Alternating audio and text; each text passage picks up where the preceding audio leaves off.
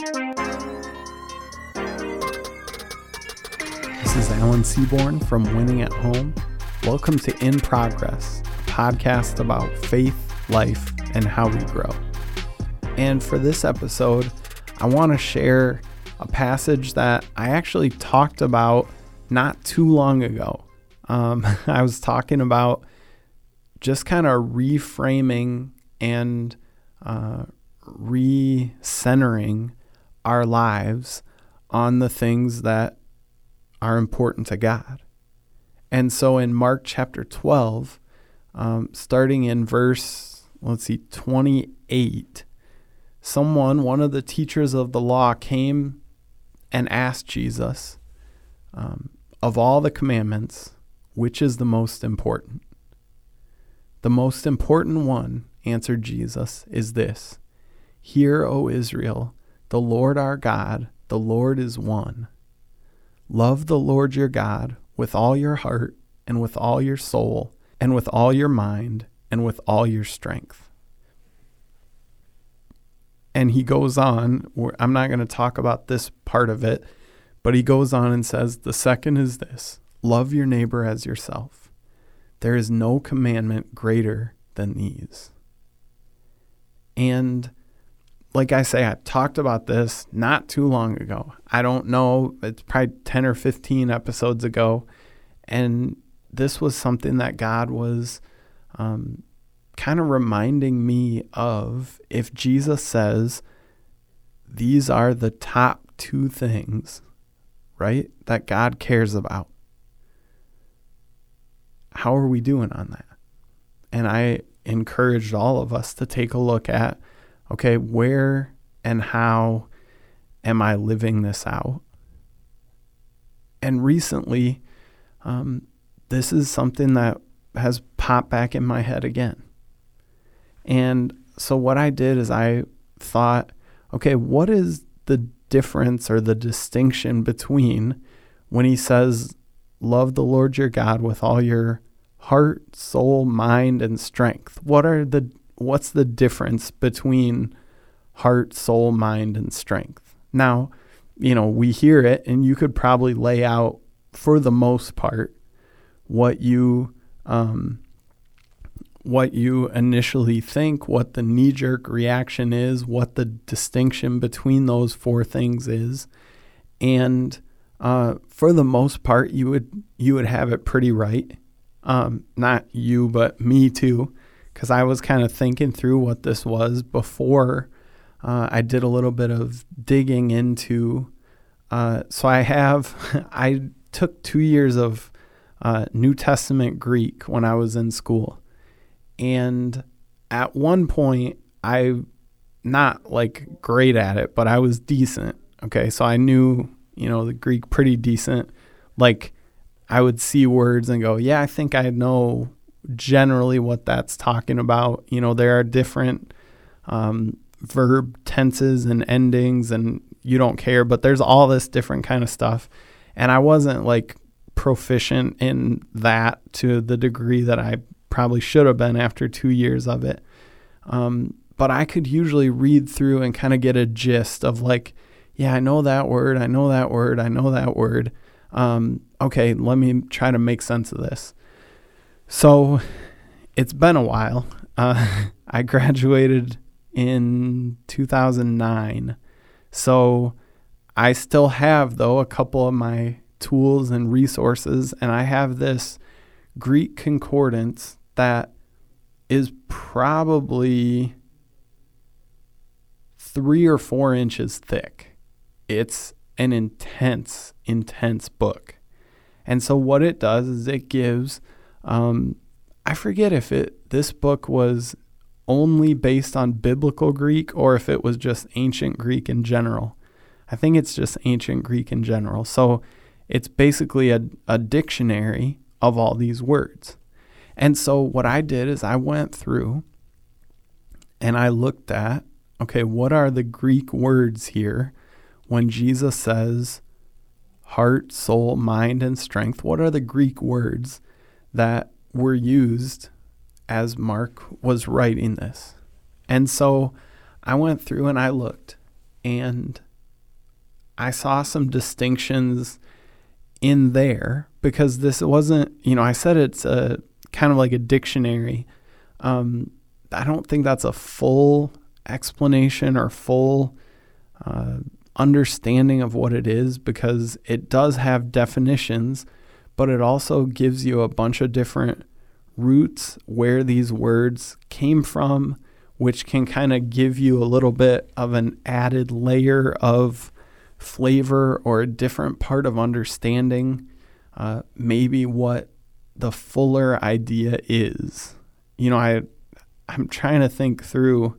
I didn't think about this ahead of time, stupidly, but I'm thinking about it right now, and going, man, I wonder if there's a good, um, a good English thing that can pop in my head right away to give an illustration for that, where you're like, oh yeah, that's the root of this idea. Um, nothing's popping in my head. If it does, as I'm recording, I'll I'll say it and hope it will make the point, but I'm not sure.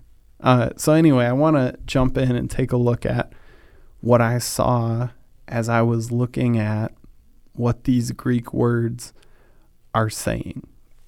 And for heart, really, uh, a lot of what we initially think of is what Mark was getting at here with the Greek word that he chose. So it's the um, seed of feeling and passion. And so with it, there's definitely, uh, like we're imagining, there's the emotional component, there's the intensity component, there's the um, there's the passion. I know that's one of the words that I read in the definition, but it's kind of what we think when we initially think of what would it look like to love the Lord your God with all your heart. It really is feeling and passion and and what we're naturally kind of drawn toward, what we have an affection for, an affinity for Love God with all of that. And he goes on, and with all your soul. And um, what that word in the Greek is talking about and pointing to is this idea of um, breath or life or your vital force, your vitality, your um, what makes you alive right?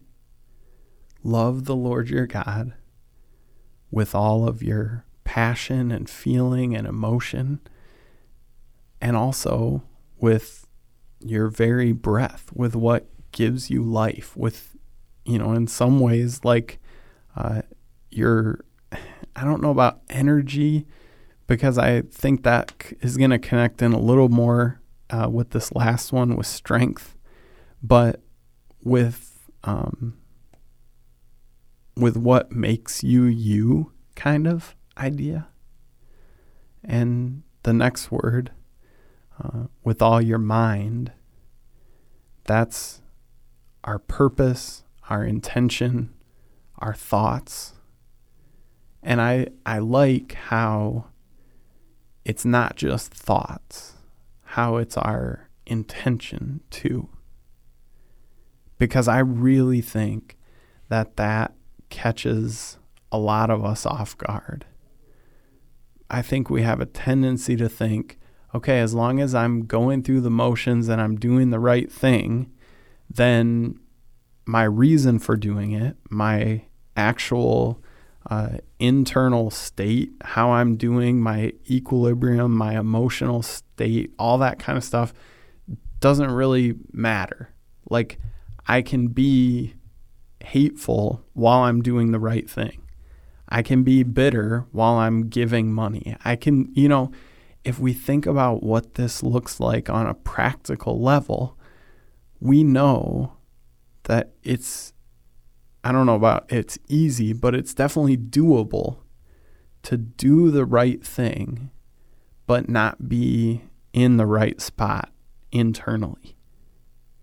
And so to use this word here, um, mind that captures the idea of not just the thoughts that are in our mind, but our intention, our bent towards, you know, the right or the wrong, or the selfless or the selfish thing. And then he closes out Love the Lord your God with all your heart, with all your soul, with all your mind, and with all your strength. And that word strength, some of the words that initially popped up as I was uh, looking into the definition were the ones that we're initially thinking of um, might or power. But it also had this connection to the idea of armies or troops, kind of as what a military commander would be um, sending to one particular spot or would be leading on a charge or would be whatever. And I loved that idea, you know, kind of thinking of like marshaling your troops, not because I'm into um, army stuff or anything like that, but because I thought back on, okay, living at that time, what would troops have entailed? Well, I think that would have been security. I think that would have been um, stability. I think that would have been, in many ways, kind of what you rely on.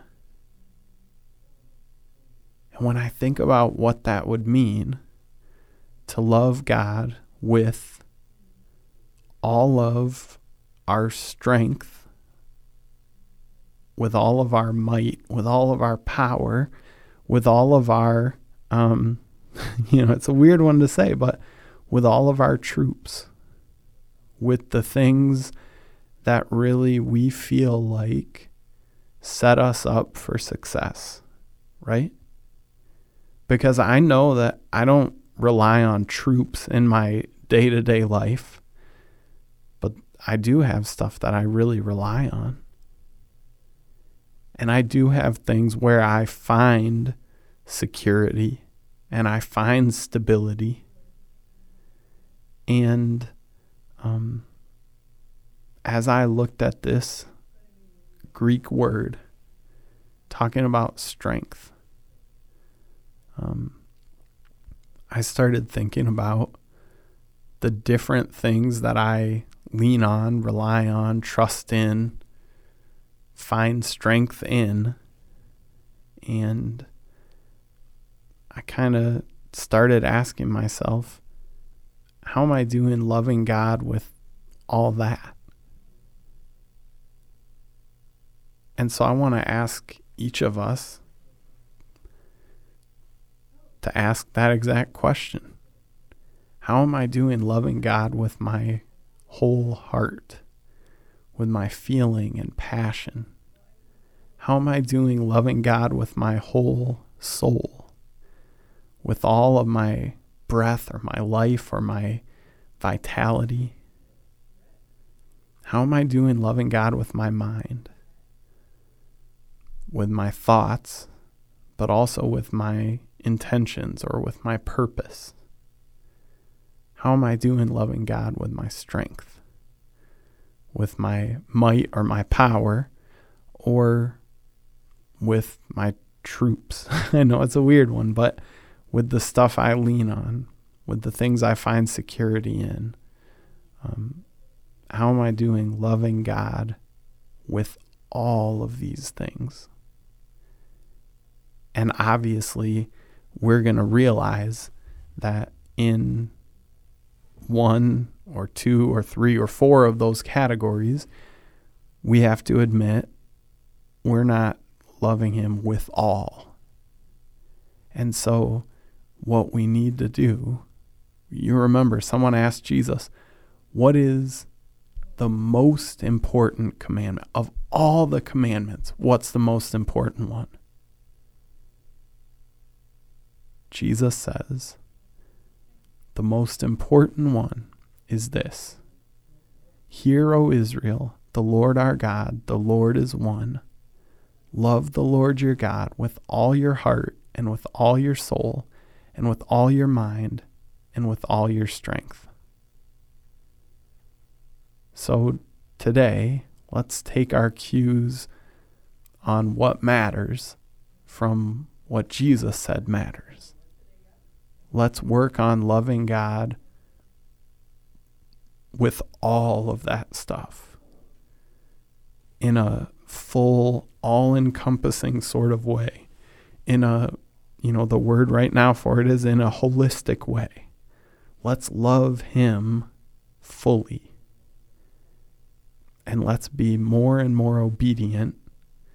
Let's prioritize more and more and more the things that Jesus taught us to prioritize as we go and love God this fully.